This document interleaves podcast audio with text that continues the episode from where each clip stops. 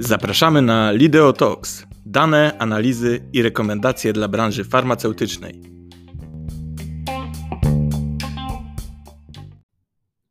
Witam Państwa w kolejnym odcinku Lideo Talks pod hasłem 10 o'clock, środowe poranki prawne. Jak już Państwo wiecie, jest to cykl poświęcony tematyce nowej ustawy Prawo zamówień publicznych, przez którą staramy się Państwa przeprowadzić krok po kroku, bo jak wiemy, nowe zasady zaczną obowiązywać już od 2021 roku.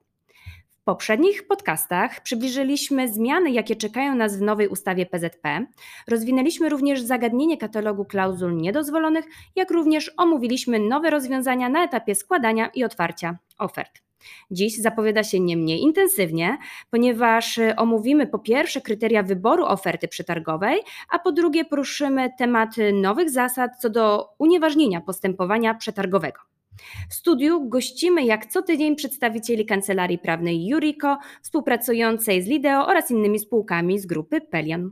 Witam mecenasa Mateusza Nitkowskiego oraz mecenasa Krzysztofa Dudziaka.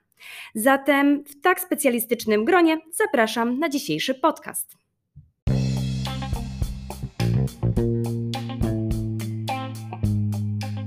Słuchacie Lideo Talks.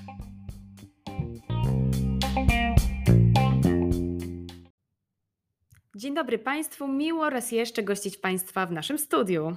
Dzień dobry. Dzień dobry, witamy.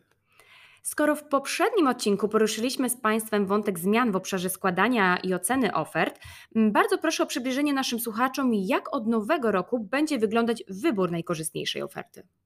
Co do zasady, ustawodawca pozostawia rozwiązania przyjęte i stosowane jak dotychczas. Nadal więc głównym kryterium wyboru będzie kryterium jakościowe oraz cena lub koszt wykonania.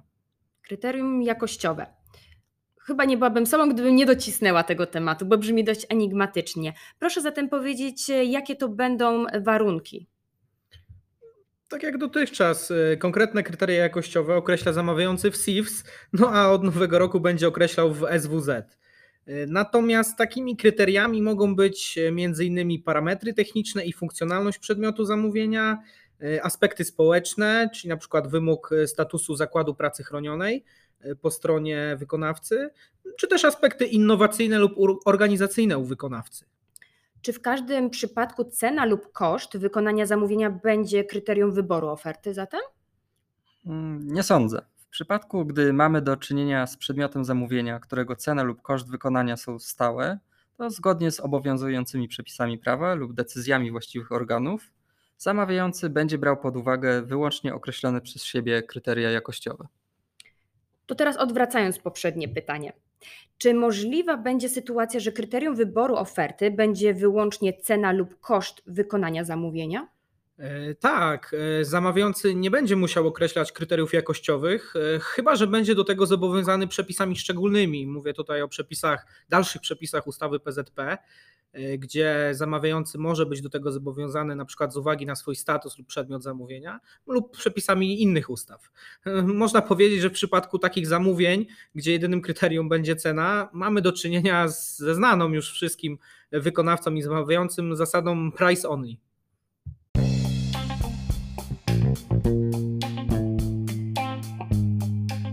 Słuchacie Lideo Talks.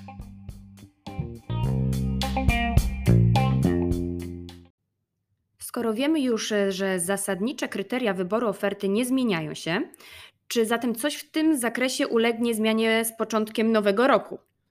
Nowym rozwiązaniem będzie możliwość wyboru oferty po terminie związania ofertą, który szeroko omówiliśmy w poprzednim podcaście. Mianowicie ustawodawca uregulował sytuację, gdy upływa termin związania ofertą, a zamawiający, co wydaje się uzasadnione, chce doprowadzić do pozytywnej finalizacji postępowania i tym samym do zawarcia umowy. W nowym stanie prawnym zamawiający w takiej sytuacji będzie mógł więc zwrócić się o pisemną zgodę wykonawcy na wybór jego oferty po upływie terminu związania ofertą. Natomiast jeśli wykonawca nie wyrazi takiej zgody, jego oferta ulega odrzuceniu. Zatem jeżeli pierwszy z wykonawców, którego oferta została oceniona jako najkorzystniejsza, nie wyrazi zgody na przystąpienie do umowy, zamawiający zwróci się z tym do kolejnego z wykonawców. Czy takie uregulowanie może mieć realny wpływ na przetargi? Niewątpliwie rozwiązanie takie ucina spory co do ważności postępowania w takiej sytuacji, gdy oferta zostaje wybrana po zastrzeżonym w niej terminie. Pojawia się także realna szansa dla kolejnych wykonawców na zostanie wybranym w przypadku, gdy oferta pierwszego z nich zostanie z tych przyczyn odrzucona. Z tych przyczyn, o których wspomniał Krzysiek, czyli z tej przyczyny, że nie wyrazi pisemnej zgody na związanie się ofertą po terminie. No i wydaje się, że usprawni to proces pozyskiwania dostaw i usług przez jednostki publiczne. Jest to także wyraz realizacji postulatu ustawodawczego dotyczącego zmniejszenia ilości bezowocnych przetargów, no i minimalizacji związanych z tym kosztów.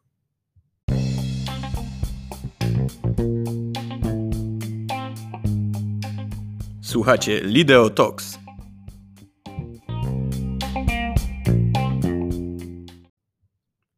Porozmawialiśmy już dziś o wyborze oferty, czyli o pozytywnym zakończeniu postępowania przetargowego.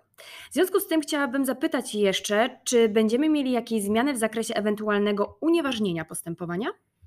Ustawodawca w zasadzie nie wprowadza tutaj rewolucji i utrzymał dotychczasowe rozwiązania. Natomiast z nowości warto zwrócić uwagę na przepis artykułu 256 nowej ustawy. Przewiduje on możliwość unieważnienia postępowania przed upływem terminu do składania wniosków o dopuszczenie do udziału w postępowaniu albo przed upływem terminu składania ofert, jeśli wystąpiły okoliczności, które powodowałyby, że dalsze prowadzenie postępowania byłoby nieuzasadnione.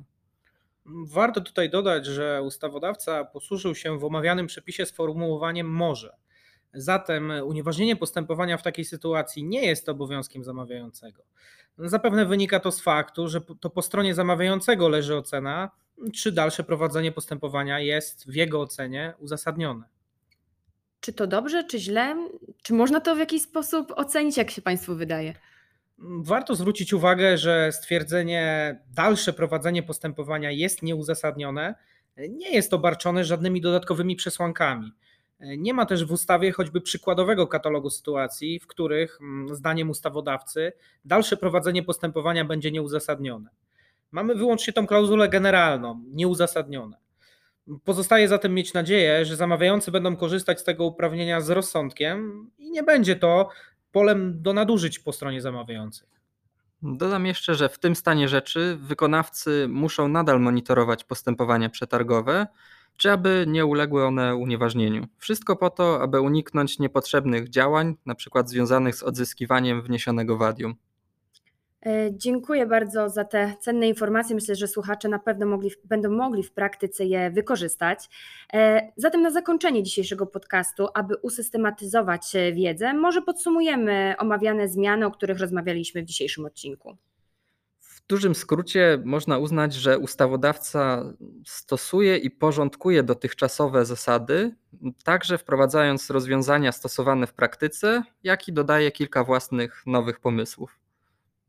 Czas pokaże, jak one zderzą się z praktyką.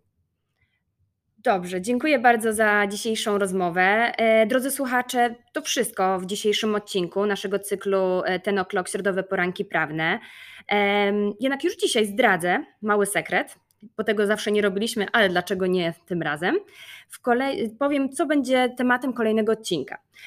W kolejnym podcaście poruszymy zmiany w obszarze postępowania odwoławczego do KIO i pozasądowych sposobów rozwiązywania sporów.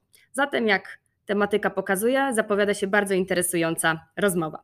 Ja raz jeszcze dziękuję za dzisiejsze wysłuchanie, dziękuję Państwu też za przybycie do naszego studia i słyszymy się już za tydzień. Do usłyszenia. Do usłyszenia, dziękujemy.